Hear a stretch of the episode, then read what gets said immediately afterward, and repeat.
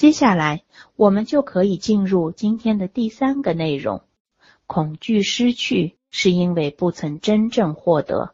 在这里，我将和大家认真的分享，高质量的亲子关系才能够帮助孩子真正的完成分离与独立。也许有很多非常喜欢、熟悉心理学实验和理论的伙伴们，都听说过依恋的实验。在这里，请允许我简单的介绍一下这个实验。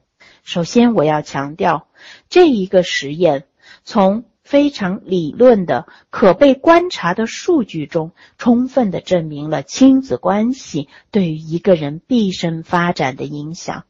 实验的内容说来非常的自然，甚至比较简单。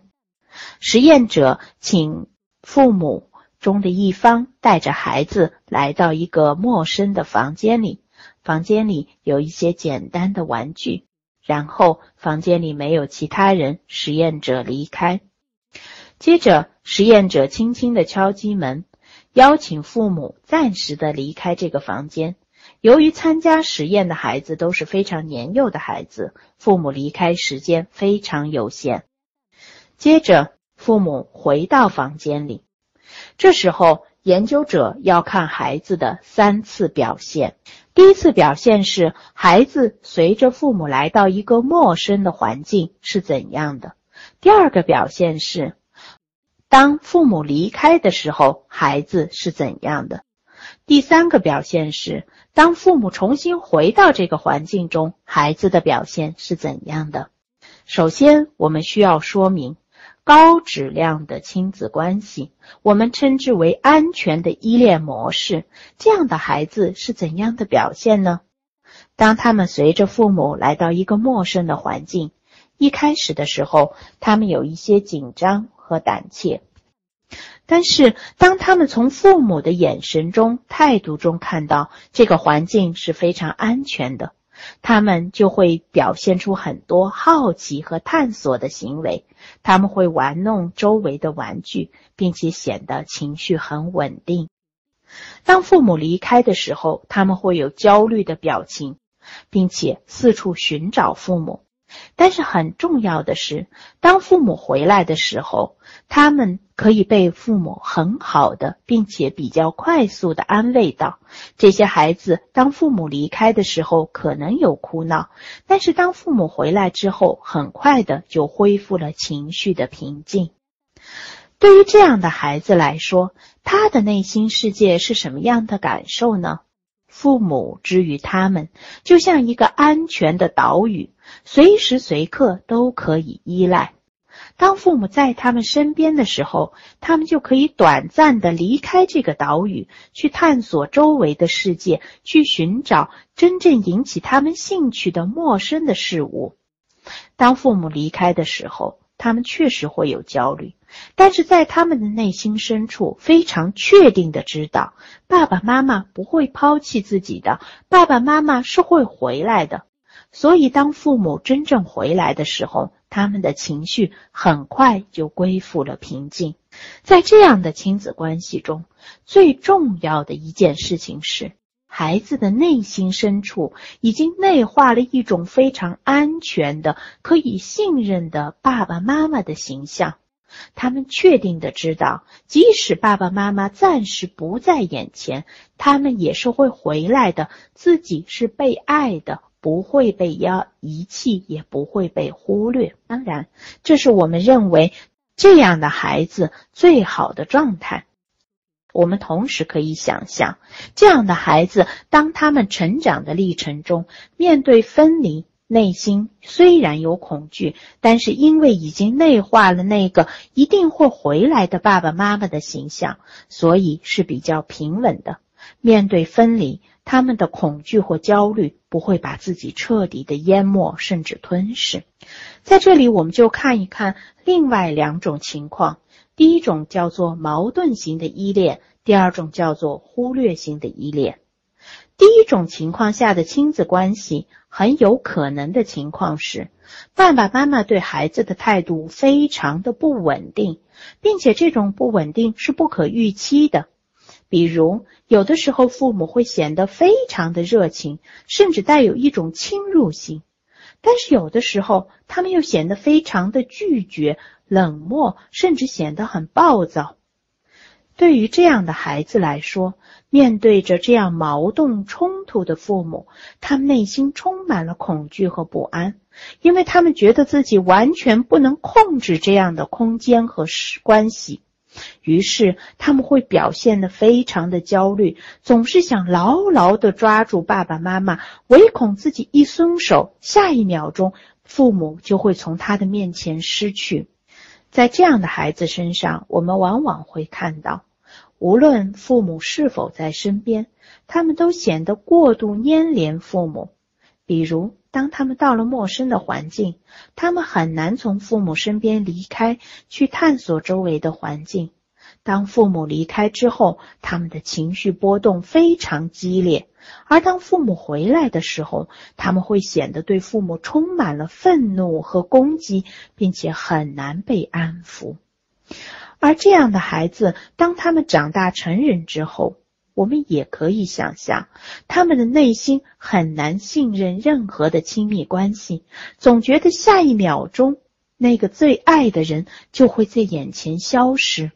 对于分离，他们内心是极度恐惧，并且会竭尽可能回避的。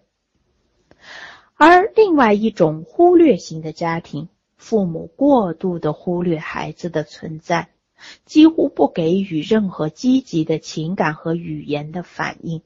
这样的孩子很快的就接受了一个信息：爸爸妈妈是不可得的，任何的努力都被他放弃了。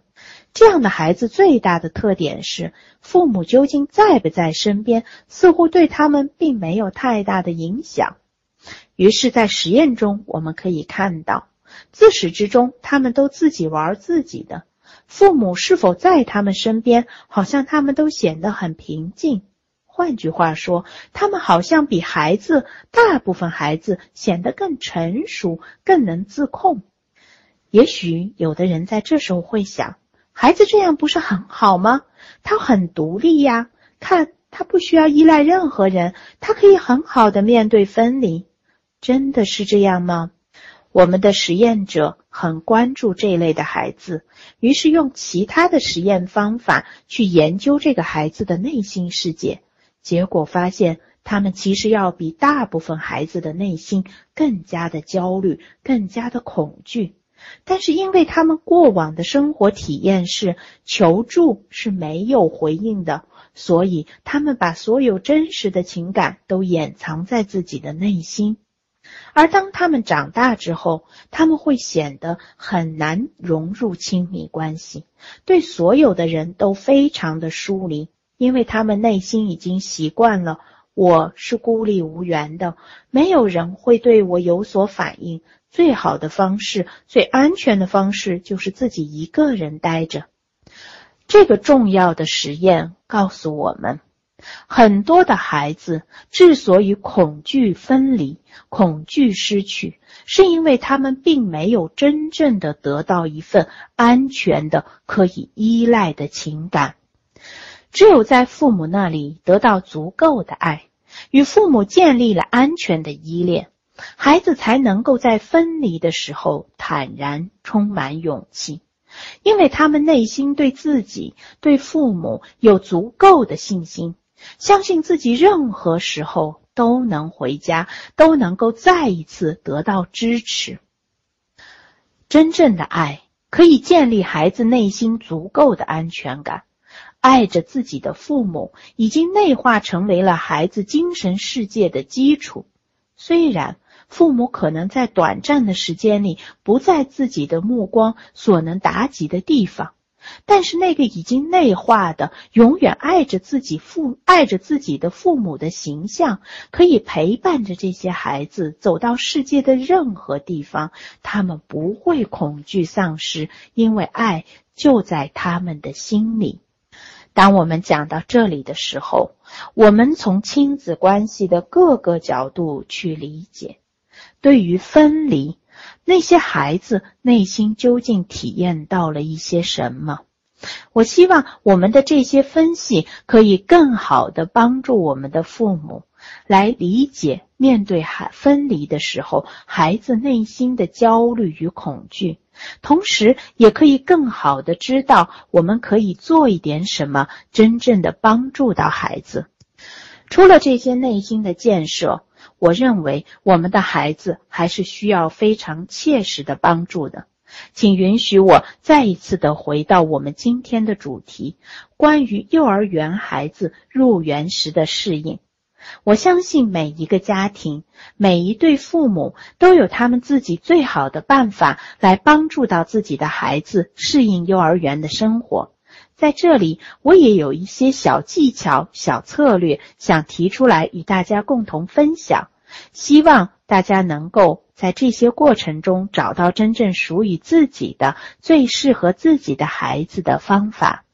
在我讲到这些小策略的时候，我首先要再一次的确定，我们的父母要明白。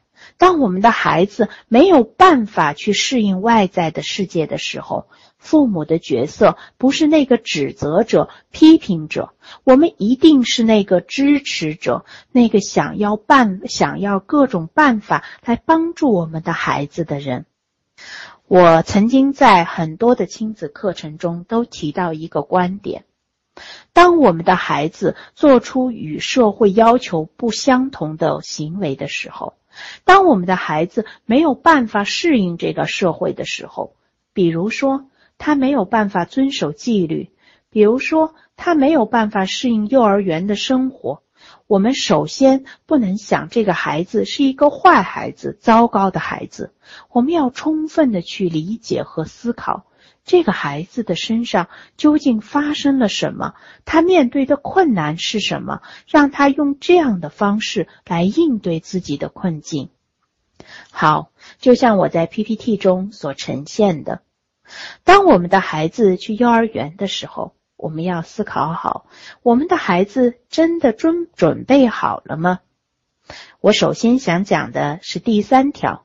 我们的孩子是否具备基本的生活自理能力，不会陷入极度的无助？当每一个孩子成长的时候，他们的步伐的快慢是不一样的。有的孩子会早一点，有的孩子会晚一点。因此，年龄不是评估孩子是否能够适应外在世界的唯一的标准。我们更多的要看到这个孩子本身的特点。我个人认为。一个将要进入幼儿园生活的孩子，首先他应该具备最基本的生活自理能力，比如说，他能够及时的知道怎样管理自己的大小便，他能够基本独立的吃饭、喝水，他能够进入一个良好的游戏的状态。对于语言，他能够基本理解老师的要求。同时，可以去进行最简单的语言表达，让自己的需要得到满足。如果我们的孩子发展的稍微晚一些、慢一些，不具备以上的能力。比如，最为常见的是，孩子如果还不能良好的管理自己的大小便，没有办法形成很好的如厕习惯。我个人建议，这样的孩子进入幼儿园的生活就要慢缓慢一些，要等到他真正做好了准备，再去面对这样的挑战。同时呢，我发现了一个小的技巧，常常可以帮助我们的孩子能够适应幼儿园。那就是在我们进入幼儿园最初的一段时间里，我们可以在这个班级里找到一些愿意和我们共同配合的孩子的父母，不用人数太多，也许只有三四个孩子就可以了。然后呢，让这些父母和我们一起组织一次非常快乐的亲子游。当然，如果条件允许，最好这样的次数可以稍多一些。让我们来想象一下，这样的事情对我们的孩子究竟意味着什么？当他进入一个全陌生的环境的时候，小朋友、老师每一张面孔对他都是陌生的。而在此之前，他的生活中全都是自己最熟悉、最可以依赖的人。如果在这些熟悉而又可以依赖的人，的支持下，他可以交到一些新的朋友。也许是个周末，他和一个好小朋友已经成为了很好的玩伴。到了星期一的早晨，他走进那个教室，突然之间发现，哎，那个小朋友也坐在那里等着自己。这会是多么大的支持，多开心的一件事情！我相信，作为成年人也会有这样的感受。比如说，很多人都会在刚上大学的时候愿意去找老乡。比如说，当我们到了一个全新的工作环境，如果在那里遇到一个自己曾经认识的人，会突然之间觉得非常的安心和快乐。其实，孩子有着和我们一样的感受。如果我们可以创造一些这样的条件，孩子内心的焦虑就会得到很大的疏解。此外，我强调的是，要允许我们的孩子逐步的去适应，不要过度的逼迫。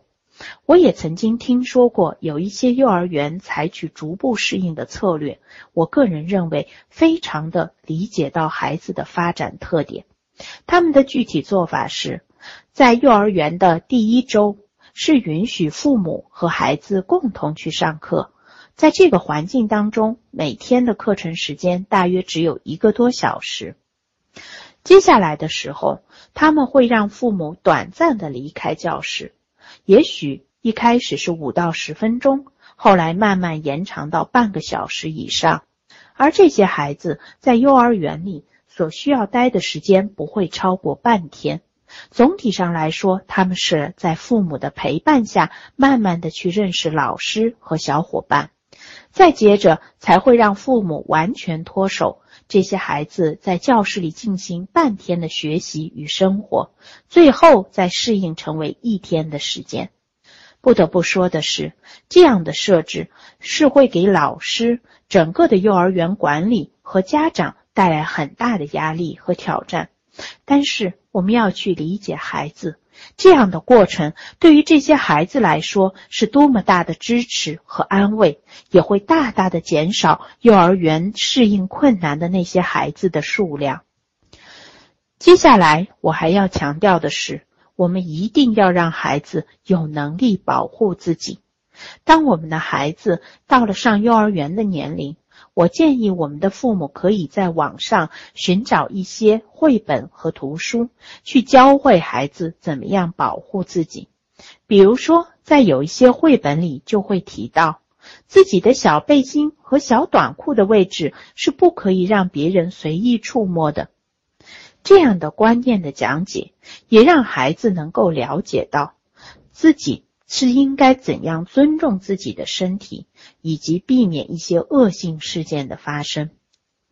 同时，我要非常的强调，幼儿园的孩子如果被老师严厉的批评了，我们一定要允许自己的孩子告诉父母。不要发生的情况是，当孩子在幼儿园受到批评，老师将情况反馈给父母，父母回家之后会再一次的责备自己的孩子。如果是这样，我们的孩子就会快感到非常的恐惧。当他们受到伤害的时候，他们也不会愿意去讲给自己的父母。这样呢，也会导致一些严重的恶性事件的发生。